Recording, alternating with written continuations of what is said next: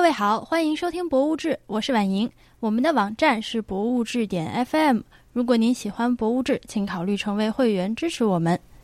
九月下旬，《博物志》有台所见所闻的主播黄景路在杭州的酒吧开张了。酒吧叫做 The Otter，就是水獭那个词。地址是杭州市小河直街五十二号。鸡尾酒、威士忌、红酒、清酒、啤酒都有。我个人认为的亮点是下酒小菜是非常正确的意式风味。在杭州的听众们，如果经过附近，可以去试试。呃，我们博物志四周年的时候呢，景路来帮我干了好多活儿，我自然也要去投桃报李一番，帮忙酒吧开张。在杭州待了几天，这期间呢，我就去了距离酒吧只有几百米的杭州工艺美术博物馆，参观了新展览《海市蜃楼：十七至二十世纪中国外销装饰艺术展》。并且由此前两度登上博物志的嘉宾，杭州工艺美术博物馆展陈部的主任许潇潇，也就是笑笑，带着我看了一遍展览。海市蜃楼这个展览会展出到十二月八号，它的位置就在杭州工艺美术博物馆的一楼特展厅。最近大厅和正门在改造，我们大家大家如果要参观的话，需要从侧门进入。整个展览仔仔细细的看下来，大概需要两个小时左右。海市蜃楼主要展出的是清朝时期出口的工艺品，呃，比如说像有瓷器、漆器、扇子、银器，其中相当的一部分是来样定制的产品。呃，要跟大家强调的是，他们是工艺品，是批量生产的商品。被做出来的目的就是要出售赚钱的，所以当然是什么好卖就生产什么。通过看这些展出的外销工艺品，你可以看到那个年代城市化的爆款，甚至可以想象工匠们流水线生产的场景。从审美上来说，其实相当一部分的外销工艺品都是色彩非常的艳丽、细节繁复的，实际上非常不符合传统的中国审美，或者说至少不符合中国文人审美。毕竟我们的民间艺术还是有很多热闹扎眼的门类的。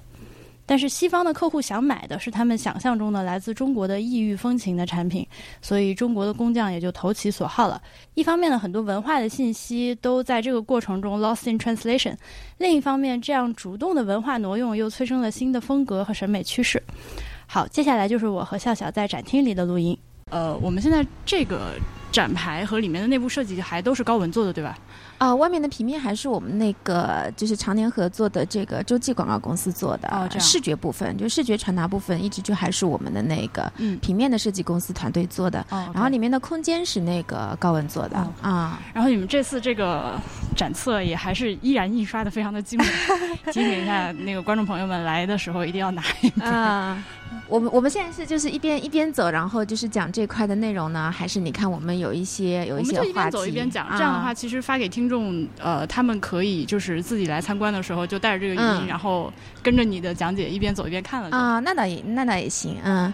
那我们今这边现在这个序厅其实是这个由十三把那个清中晚期组成的这个满大人的工艺折扇组成的，然后其实它空间大家其实是。就是有点像一个就是商店一样，就是美国的一个沿海城市的一个商店。然后呢，它可能里面会出售一些就是古董的这个工艺品啊，然后会有一些就是在这个啊二十世纪初期留下来的这个中国外销工艺品。因为像这些其实，在海外现在留存的非常非常多啊，所以呢，我们是希望把这个整个一个就是装饰艺术它背后的这个社会跟文化语境能够带到我们一开始这个序厅来啊。然后呢，其实我们这个展览因为是从图像的角度来切入，嗯，来讲那个外销工艺品上面它图像的这个城市化，所以。所以呢，我们右边就是在这次这个投影的这个画面的这个编辑上面，是将它的这个构图做了一个横向对比的这个剖析吧、解构吧啊。它的装饰的边框，然后它里面的这个人物的布局，还有它这个啊那个背景，其实都会很相像。所以就是说，就是通过这样子的一个形式，就是。有有几个点来切切入我们这个展览的主题。第一个，其实它做的很好看的这些工艺品，其实都是商品的性质，跟我们可能大部分在博物馆会看到的这些艺术品的概念是不一样的，或者是宫廷宫廷造办的这些就是奢华的这个工艺品是不一样的。那第二个的话呢，就是它的这个图像上面的这个所谓的满大人的这个图像呢，其实嗯，大家可以看一下，更像一种就是就是就是中国式的人物，啊，给老外看的这个。中国式的人物，他其实并不是实实在在这个中国的人物，然后非常的绚丽多彩，就五彩缤纷的，很艳丽。对，这个其实配色搭配是不是很中国的一个配色？对对对，就是我们就那个时候按照文人的这种文献记载里面来描述这些外衣工外销工艺品的话，其实它就是比较艳俗嘛啊。然后它上面的工艺非常的繁复，就是上面的人物他的脸部其实是用象牙贴面做的。OK，呃，咱们可以走近点儿。然后那个他的这个服饰其实是用绸布贴上去的。然后有彩绘，因为它其实这几把扇子算是我们这个满大人工艺折扇当中工艺比较好的，所以它并不是那么明显。但是你像看这个扇子右边中间那个人物，其实你可以明显看到他是脸是厚起来一就是一块的，嗯。所以你看它有这个贴面绸布的这个贴拼贴的这个这个这个工艺，再加上上古看有螺钿的，有檀香的，有黑漆描金的，有象牙的，就是。就是怎么豪华怎么来吧啊，所以这个就是我们外销工艺品当中最主要主要的几个特点，所以就是将这个作为我们的一个序听，给大家一个，OK，一个一个切入这个语境的我我有一个就是贯穿全展的问题，嗯，呃，它既然是外销的这个工艺品，我们这些。展出的东西是从哪儿来的呢？是从国外回来的，还是我们本身就其实当时没有流出去的一些国外回流为主？然后呢，因为这次我们是有八家博物馆的藏品，那我们馆的这个外销工艺品基本上是还是回流征集过来的为主。那么其他有四家，比方说啊，广州的博物馆、广东省博物馆、广州十三行博物馆、广州博物馆，还有民间工艺馆，他们可能广州本地本来。就是历史，就是流传下来的有一些，就是当时是为了外销的，但是也有一部分是，就是这十年来，因为这个海海丝比较这个这个比较比较热嘛啊，那么外销的这个研究，外销文化的研究也开始就是有了一定的热度，然后他们也开始征集一些定向去，甚至去海外征集一些外销工艺品啊。但是外销它整个一个藏品的这个留存情况，其实肯定是在海外。要多得多，而且他的研究也是海外要比我们嗯渗透的多，对啊。有一些特别眼熟的东西，就是嗯，因为之前在欧洲或者加拿大的时候，会在他们那边的博物馆里看到一些和今天展展览里面对对对，就是如出一辙的东西。是的，是的，嗯。哎，我们可以退到那个地方，给大家说一下这次展览的几个分区。嗯，我觉得比较好的一个点是我们一进来，在这个序厅的墙上，其实大家就已经可以先。等于说是预习一下，看到我们这个展览里面大概有哪几个区块，对，就会对自己的这个参观心里比较有数。一会儿会看到些什么，这个我挺喜欢的。就三个大部分呗。对，三个大部分就是三个大段落啦。其实就是一个是它这个本来的一个背景，然后主要就是讲它图像的一个流变的一个主要的个部分，然后最后是一个幻想，其实主要是讲这个外销的的那个艺术文化影响。嗯啊。就是到那个时候，其实切入到了我们展览后面，就是最深、最比较深的一层的这个概念，就是，嗯，文化的这个交流，它其实可能到后面是一种互相的想象。当然，最开始我们这个背景其实会有两方面的这个因素构成，所以一开始在这个红色，就是有点红色调调的一个区域呢，我们看到的是神秘的东方，啊，因为其实主要还是这个西方人对这个中国的一个，啊，当时神秘的这个中国的一种就是，嗯。好奇心和一种就是啊异域情调的一种追求，所以特别喜欢中国的工艺。嗯，那这里的话，我们其实主要展示的还是我们馆藏当中是属于国外回流的中国工艺品。OK，啊，就是说很多西方人他可能家里面会收藏这些东西啊。特别是在空间的这个设计跟氛围上面，这边更像是一个一个小间的这个，就是小的这个多宝格一样的一个概念啊，嗯，小小的这种啊收藏室。然后呢，这里面的展品当时在挑选的时候呢，啊，我也是就是倾向于就是不是让大家去看这件东西本身它的这个历史价值的，而是作为一种符号化的代表。OK，呃，这个展柜下面蒙的这个红色的膜，我们上次其实见到，我觉得这个效果依然很好，再看一次还是觉得很精彩，很好看，嗯。就它会更加视觉化一点。其实本来我们是有一些这个，就是一层一层的这个纱的一个叠挂的。嗯。那但是后来的话呢，一方面就是其实空间比我们预想的要小一些啊。然后还有一个的话就是挂的不好看。好的吧，又摘了是吧？不好看，然后我们就摘了啊。这边做了一个挺清晰的时间线。对，然后因为其实我们嗯经济的这条线就是其实不是我们的主线，因为我们讲主要讲图像，但是它其实是外销装饰艺术它背后它能够发起的一个一个主要的一个呃一个线索，所以呢我们在前面就给大家先梳理了一个时间轴，啊这个时间轴就是整个一个就是从十五世纪一直到这个二十世纪初，就是跟我们这个外销相关的一些大事件啊。其实如果大家到之后来看的话，会发现我们中间这一条就是有一条轴线的这个上和下的这个字体是不一样的。那这边是一个故意的区分，上面是中国发生的大事件，下面是这个世界跟相应的这个欧洲它这边。发生的那个呃，我们刚刚忘了说，就这次展览其实它展出的更多东西是比较集中在清朝这个部分的。嗯，只是我们在做这个时呃时间线梳理的时候会更加的宏观一点。对，嗯，而而且这个展柜很神奇，我刚研究了一下这个展柜，它是这是怎么弄的，然后发现他们三个人在底下露出了脚。啊，对，是啊，因为那个希望是有一些壁刊的一些效果，啊有的有的有的器物，然后版画、油画和我们的这个图文其实是能够做一个不同层次的一些呼应啊。但是考虑到这个成本嘛，然后还是希望能够，而且还有一个恒温恒湿的藏品的这个要求，所以还是希望展柜能够用进去。这挺巧的，这用的。然后，所以呃，我们看到这里基本上第一章就结束了，它就是一个符号上符号的印象的一个感觉。是是。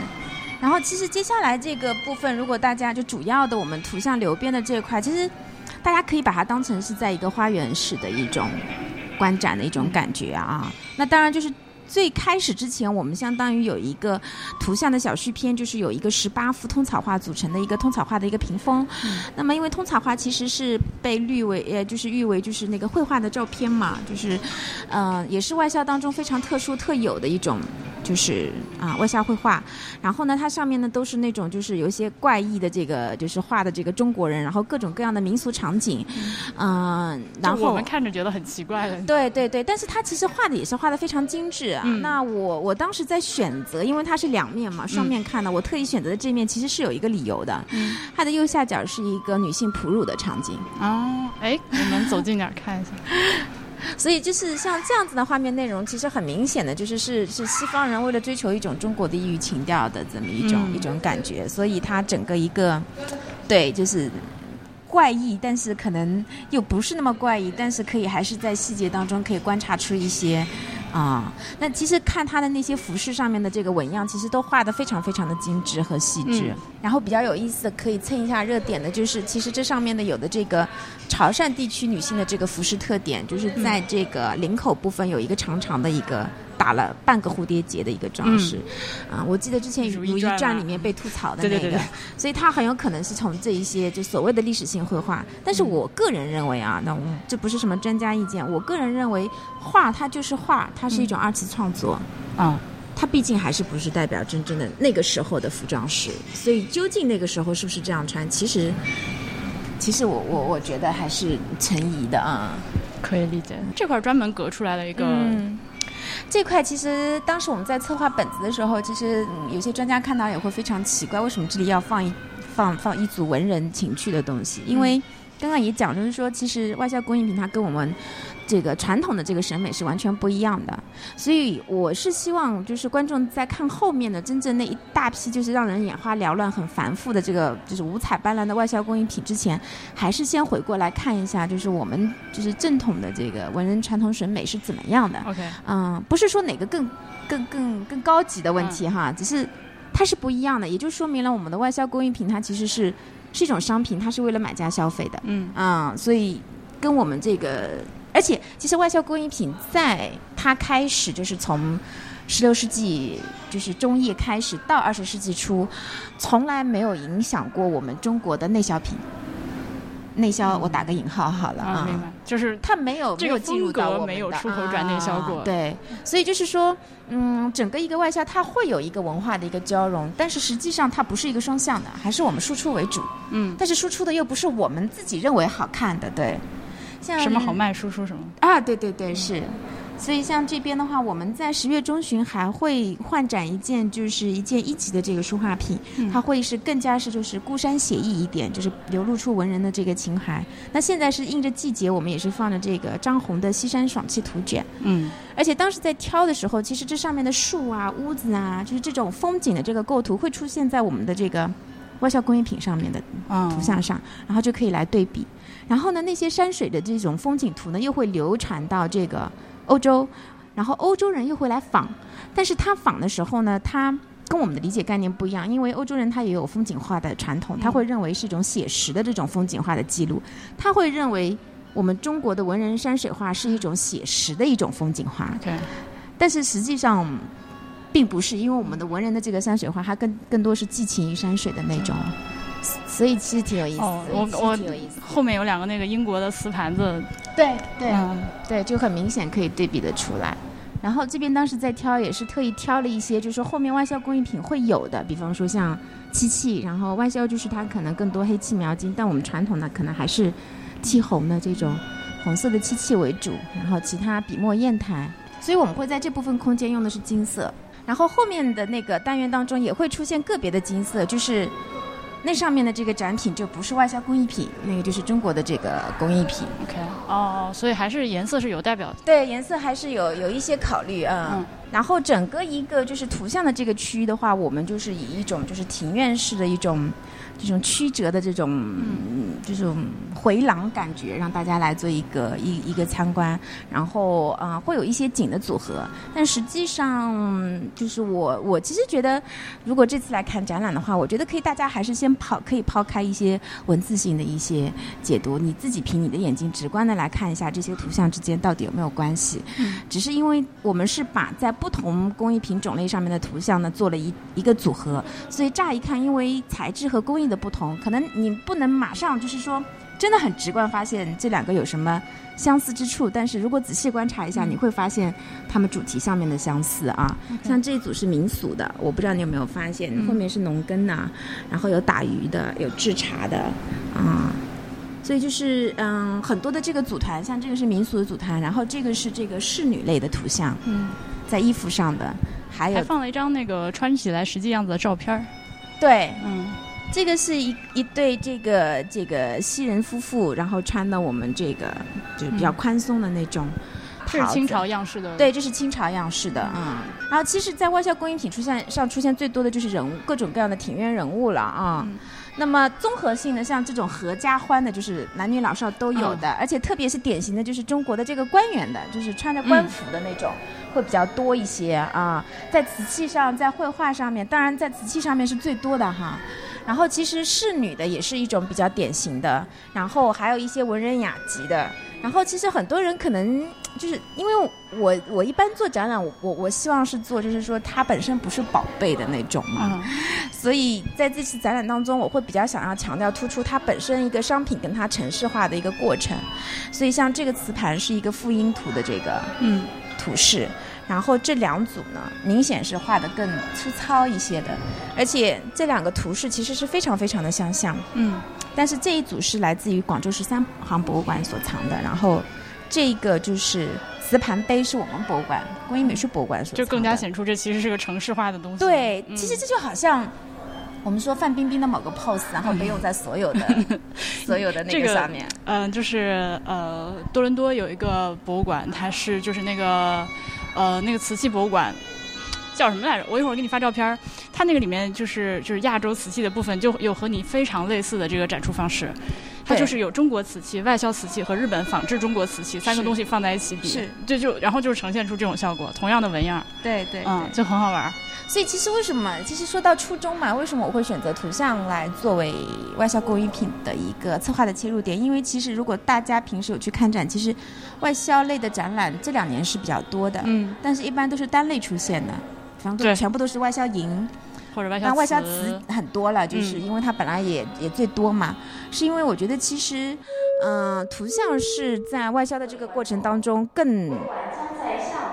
更能够传递、表达出文化的这个输出的，为什么？因为图像它不需要文字，不需要文化的理解，就是说我不知道什么，我任何一个视觉的这个解读，其实都是最直观的，嗯，但是这里面却又是最容易产生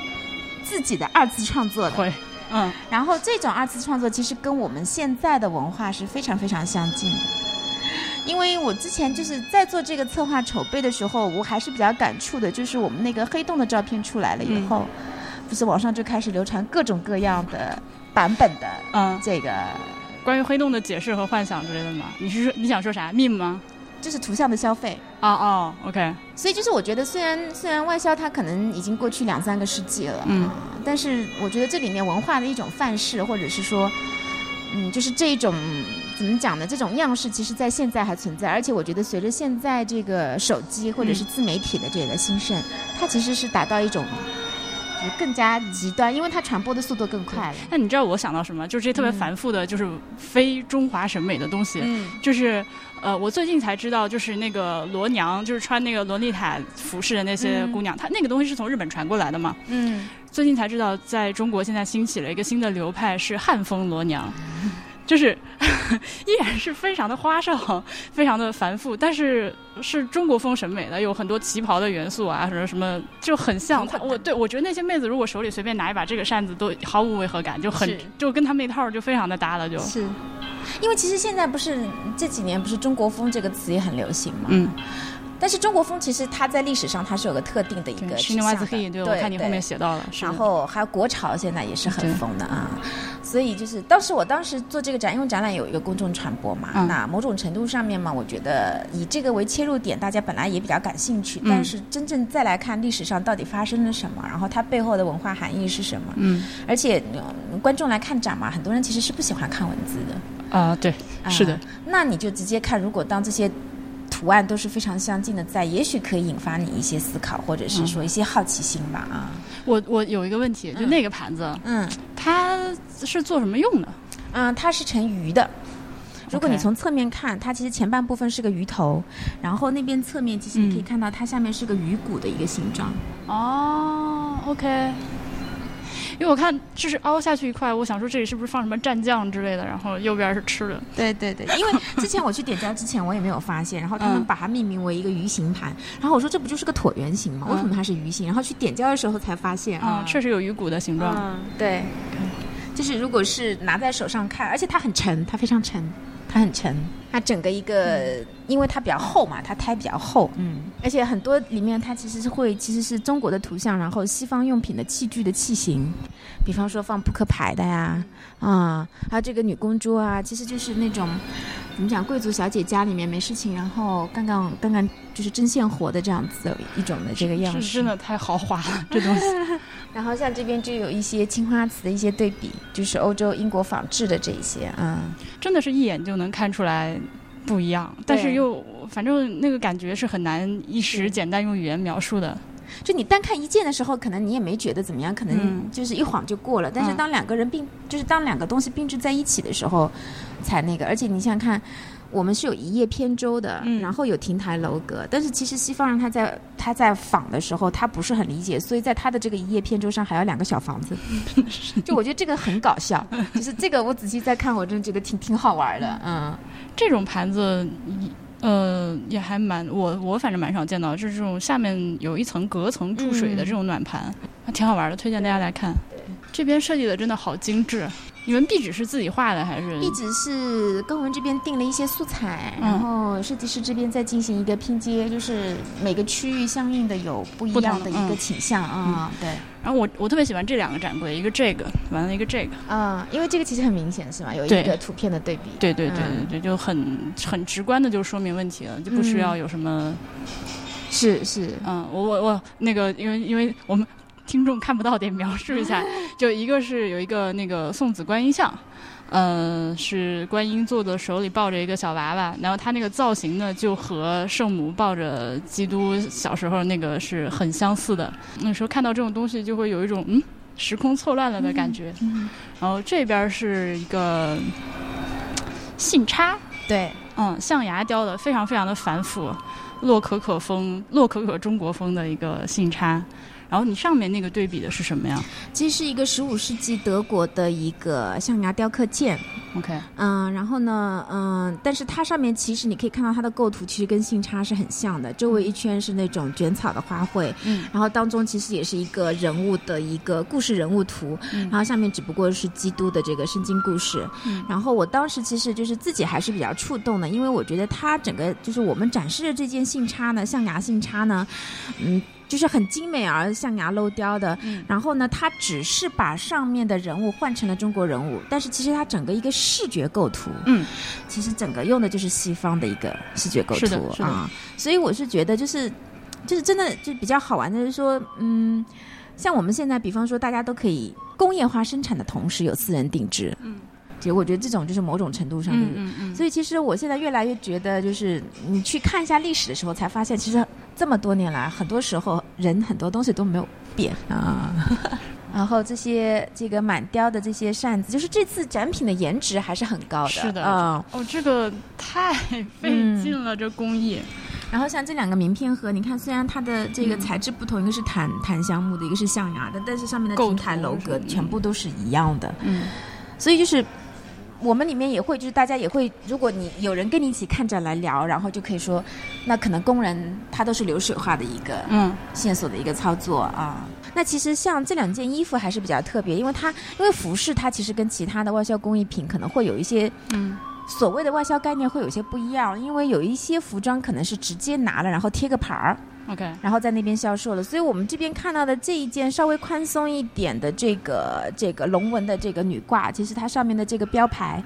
领口的那个标签，其实它是这个西文字母。虽然其实现在可能已经不大辨认得出来了，但近看还是可以看得出上面是这特别违和感，就是你在一个清朝的衣服的领子后面有一个领标，有一个商标，就很奇怪。，对，嗯然后另外那一件呢，它的商标已经。就是被拆掉了，我嗯。估计呢是在就是社会上的这个流传过程当中，可能有人怕觉得会损了它那个文物的价值，，OK，所以把它给扯了。那我们可以很明显看到，就原来这边是有一个商标一个商标的，然后呢，但是这件非常修身，嗯。所以其实还有一种途径，虽然我们不知道这件是不是这样子，就是很多这个西方人他会买了中国的服饰过去，然后改。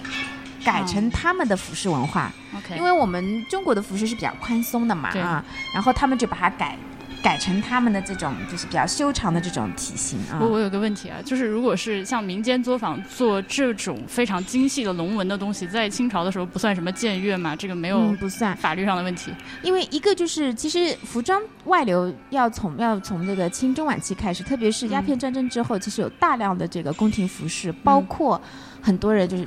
那个时候，所谓的这个制式已经完全不存在了啊。还有一个，其实嗯，其实大量流出去的是戏服，嗯所以我们这两件其实是是戏服可的可能性更大。，OK，啊、对，因为其实我们说从做工上面来讲，并没有那么精致。呃，是，对，那跟宫廷里面的是完全是不一样的，而且它在这个图文的这个组合上面来讲，其实是比较混搭的。你看龙纹边上这些，这个这个江就是江就是江水纹呐、还有但是却和什么牡丹呐、法然后对啊，法器博古的这个纹样啊，袖口上面也是这个博古的花卉，然后三蓝绣，就就是按照真的他们宫廷的审美来讲，是有一点是有点不三不四的啦。嗯嗯嗯，然后像这个就是我们就是有一个那个清贡图的扇骨，嗯虽然是民国年间的，但是它的整个图样跟它的这个工艺是比较属于我们典型的，就是就是中国的这个传统工艺上面的，嗯所以也去做了一个一个一个对比。其实，在图像上嗯，所以你就给它用了一个金色的这个，对对对，就是以不一样啊。嗯啊，然后我们这次的话就是每一个一物一码，嗯，有一个二维码可以。哦，对，我看到了，在那个啊就是教育那个区是吧？哇，那个太现现在这个说明牌也也有，每每每一个都有啊，每一个都有。然后一共两百零二件展品我们都做了，然后其中一百件是有语音的。嗯你不觉得这扇子其实它的这个扇骨就是这种斜的这个斜口的上去很时尚吗？很欧式，非常的欧式，对对，对对对。嗯迪奥前两年有一款伴手礼，嗯。是迪奥还是小奈儿我忘了，好像就是扇子嘛，嗯。然后它就是做了一个打开之后是一个不对称的，对不对称的一个。这个是特地把下面的 logo 给露出来。你是说啊？呃对这个，对对对，这个嗯。花叉，我特意把下面那个就是三百五十七五百件的三百五十七，然后限量版，对手工制作，嗯，嗯，九二五银，对，就我还是希望，就是说，不仅仅是好看吧，它嗯。背后的这个价格，所以我们整个展区的话，就是单元文字，我是很尽量的控制了。控制了这个数字，然后呢，其他有一些碎片化碎片化的信息，我都是以知识点的这个形式穿插在展现当中。就可能你在看一组银器，边上会有一组银器的价格，就类似于这样子嗯啊。这个柜子就是一些银器的瓶子、奖杯、茶壶之类的，是特别的精美。嗯，其实像这个葡萄酒瓶，就这件其实中西混搭的是很厉害的啊。然后它里面是个玻璃瓶的内胆，外面是竹纹的这个银的这个镂雕是贴面装饰，上面是个匹诺曹的人物。是的，就很神奇。对，然后这个是就是十九世纪初期，其实匹诺曹这个人物是那个时候一个很流，就是那个时候的流行小说里面的一个人物，然后估计是某个非常喜欢的，然后嗯来来定制那个，对吧？嗯嗯，然后其实我们刚刚看到这一些所谓的这个分区都是这个中国情调，就是全部是中国元素。那么这个其实外销工艺品当中非常主要的一个部分。嗯然后除了这个，还有莱阳定制，莱阳定制就是他们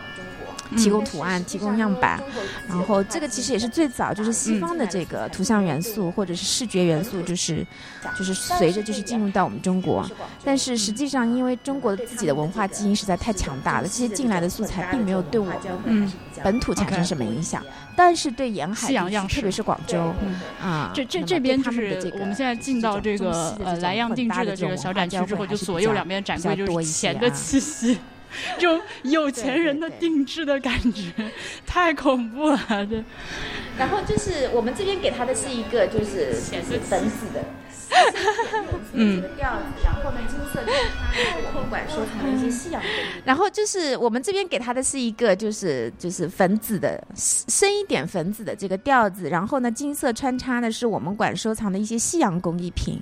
就我们以此来就是说明就是啊、像有些族徽就正儿八经的共济会的族徽，他们、嗯他们自己的物品上是什么样子的啊？后其实就是就像你说的，全部都是私人定制的一个概念啊。名片盒也很精致。对，名片盒其实是外销工艺品当中比较大的一个种类，当然嗯因为它比较好保存嘛，嗯，所以留下来的也会比较多一些，就这些在加拿大的博物馆里面有好多。对吧？嗯啊、因为瓷器，特别哦，叫是 Gardener Museum，对，嗯就是特别多。呃，我在他们那儿还看到一个特别好玩的一个器型，就是刮胡子用的那种呃一个大盘子，嗯但是这个大盘子缺个口，缺一个圆形的口，嗯，就是把它卡在下巴这里，然后接着刮胡子用的。下面给它接着嗯是吧？啊，那也是在中国定制，就特好玩。嗯哦，这个厉害了，这个嗯，这个一个一个床罩跟一个嗯马尼拉的披肩，嗯，然后嗯，因为丝绸的生产跟瓷器的生产，其实中国的在那个时候就是中国就是首屈一指的嘛，嗯所以他们很多都会来专门的定制，嗯、所以就是包括其实这个长罩就是。就是我们猜测，其实除了长罩，就是因为太精美了嘛，嗯然后当然它上面的图样就是说是一个西洋的洛可可石花卉的这个纹样，那我们觉得，因为可能真的是太精美了，它也曾经是被用作是壁挂来进行一个装饰。嗯，对看着很像。对，因为它背后有穿了两个宽宽的地方，它可以用来穿那个、可能要悬挂起来的那根杆子，或者是怎么样的。但是现在也不能完全确定嘛，所以我们嗯现在还是把它按照床罩进行的一个复原的一个房间里面来处理。然后这个就是很很诡异的一些 西洋的对图像内容。这个，大家嗯如果去上海的观复博物馆看的话，它也有一个区域是专门展示外销瓷的，就类似这种中国画，一看就是中国画师画的西洋人和西洋人的故事，然后是是，但是实际上我会觉得，就是像这个微型画，嗯。其实因为是广州的这个微，就是外销画家嘛，因为这边还有这个画家的名字叫 Hingua 嘛，嗯。然后我觉得真的画的还是不错的，嗯，嗯。他的这个就是造诣啊，就是对西洋画法的这种造诣还是比较那个的。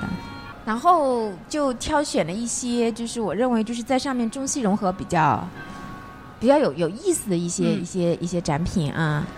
像这个非常具有文人，就是画了一个文人竹的这么一个纸上面，下面却有西洋女性跳舞，还有裸体女性的一个造型。嗯其实这种还是比较多，特别如果像我们馆可能会相应的碰到的机遇大一点，因为我们如果是啊、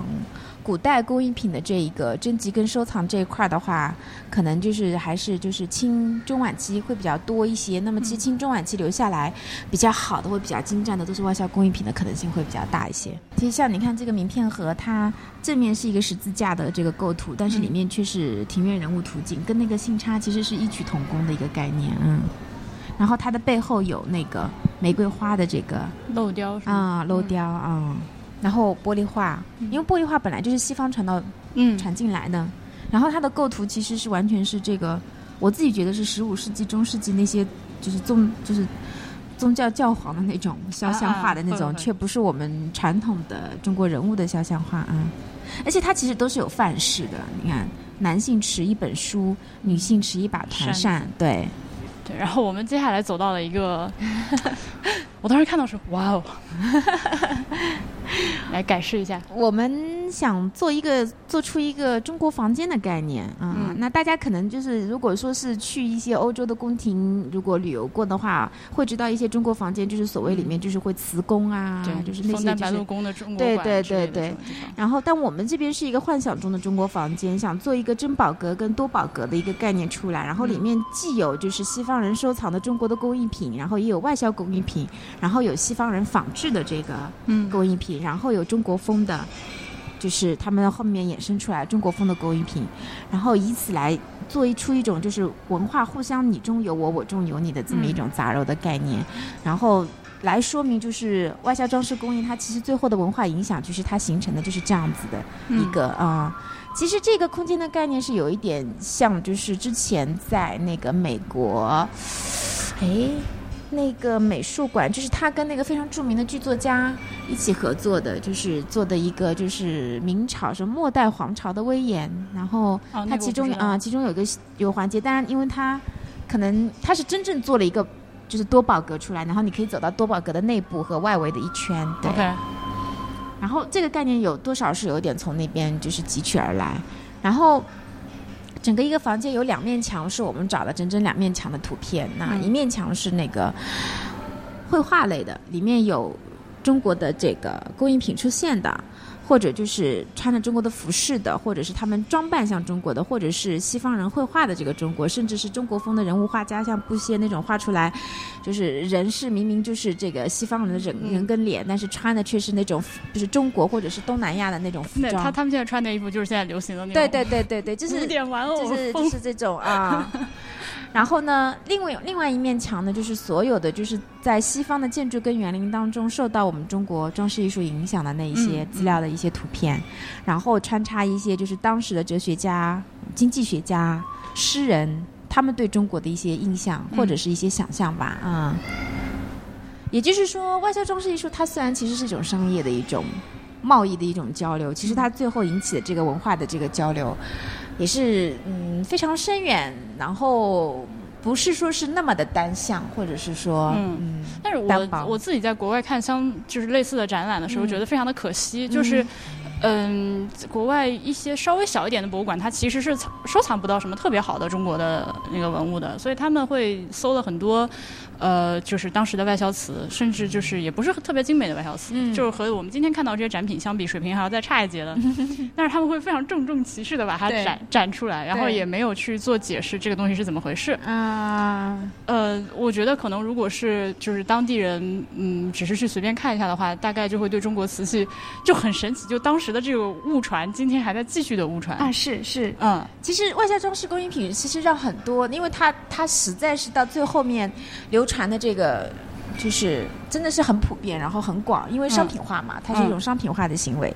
使得很多西方的普通老百姓到现在也认为中国的艺术是那样子的一种审美。嗯嗯，多少还是会嗯留留存，就包括现在你刚刚说的，它现在的博物馆，它还是会有展出这些，认为这就是中国艺术，或者是怎么样。嗯，但是实际上嗯并不是，所以我们说，其实嗯，以商品为先导的这种物质文化的交流，其实更多的影响了文化的交流。尤其是在海运时代。是是，嗯，我我看你们这回这个教育文献区费了好大的劲。教育文献区，因为我们觉得就是说，展览看了以后，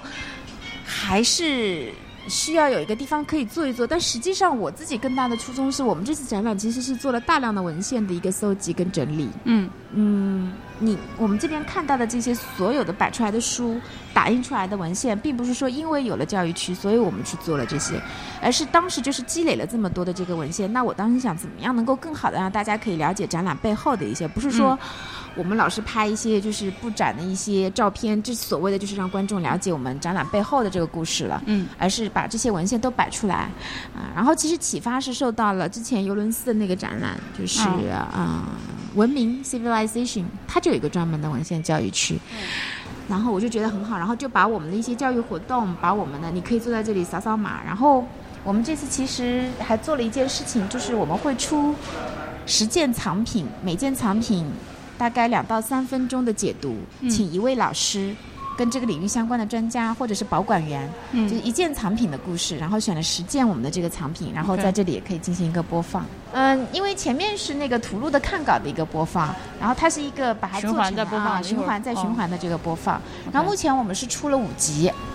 是出了五集，然后后面还还会陆陆续续在出。是只有在展馆内可以看到吗？还是网上也可以看到？啊，我们网上会陆陆续续推出去啊。OK，还有一些小游戏，也是，还还有那个触摸区，我觉得还蛮好的。触摸区其实我们前面想三 D 打印的一个介入，但是因为我们有一些实在雕刻的太精细了，三 D 打印打不出来，打不出来。呃，的确，的确是打不出来。嗯。嗯，完了以后就选了几个我们觉得还能摸得到一点的，然后对，然后选了一个名片盒，就比较能，就是能用的啊。最近那个刚从日本回来，就发现像这样的东西，其实在他们的博物馆里面真的是标配，就每一个展览都有。对，就是这 hands on 这个对这个概念啊。嗯，所以我看到觉得好，有人做。然后那个呃，就是拿蜡笔拓印的那个，我觉得也蛮好的，因为它可操作性很强。对对对，就不是那种放那儿会毁掉、坏掉的那个。是是。然后主要是给低龄的小朋友啊。然后这样子的话，就是嗯，我们有一些小型的一些活动都可以，展期当中也会在这边嗯去做。对。我还有个问题，现在这个 BGM 是定制的吗？还是在哪里找的？啊，是我找的是海上花的那个电影电影原声。原来是这样，定制定不起啊！哎，你知道现在就是定制 BGM 的这个行情吗？如果说是为看还是看专业人士吧的这个价格，这就好像你找人做设计，嗯。对吧？哎，我觉得你下次说不定可以了解一下，因为我最近在听一些广播剧，那个广播剧他们里面所有的配乐都是专门找老师定做的啊，真的。对，然后似乎也没有想象的那么贵，可能现在慢慢普及起来了。呃，我们后面的展览会考虑，所以我现在也在留一些线索。嗯，但是我们最后这个区域的这九套这个服装，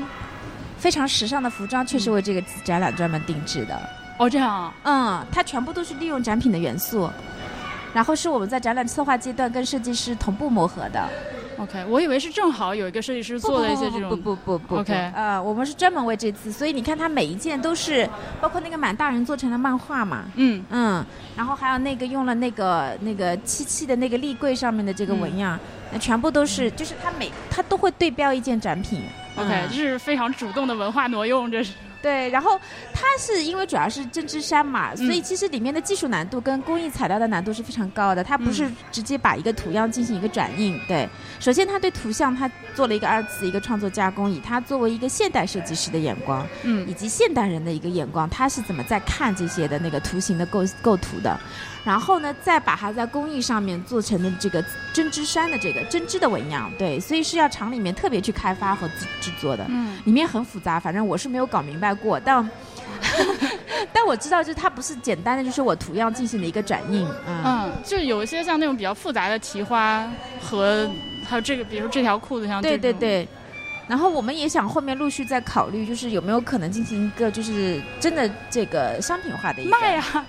对我我自己都很想买，好吧？我因为我觉得都可以穿啊，这个套头的白色的那个套头衫就很好看啊，就很想穿啊。就是那件那个象牙扇嘛，就是我觉得质感也很像。嗯，我我再看一下这边这件，就这件这件帽子像我也很喜欢。是的，这真的可以买，是吧？然后就是如果如果量能够大一点的话，其实价格应该也会还好。对，嗯。哎，你们可以考虑和现成的时尚品牌联名呗。是啊，嗯。而且我觉得我已经花了这么大功夫，从这个文物中去提取经这个元素，把它复原出来了。嗯，因为当时是展览的筹备的时候，就是大家开始聊起说，那我们就做吧，然后时间比较紧张了，嗯嗯，所以想是说，我们先把样做出来，嗯样品做出来，然后后面看那个是怎么样能够做一个市场化的一个推广啊。嗯，我们现在已经从展览里面出来了。那我们就我先把录音掐了。啊，你先掐了。好的。嗯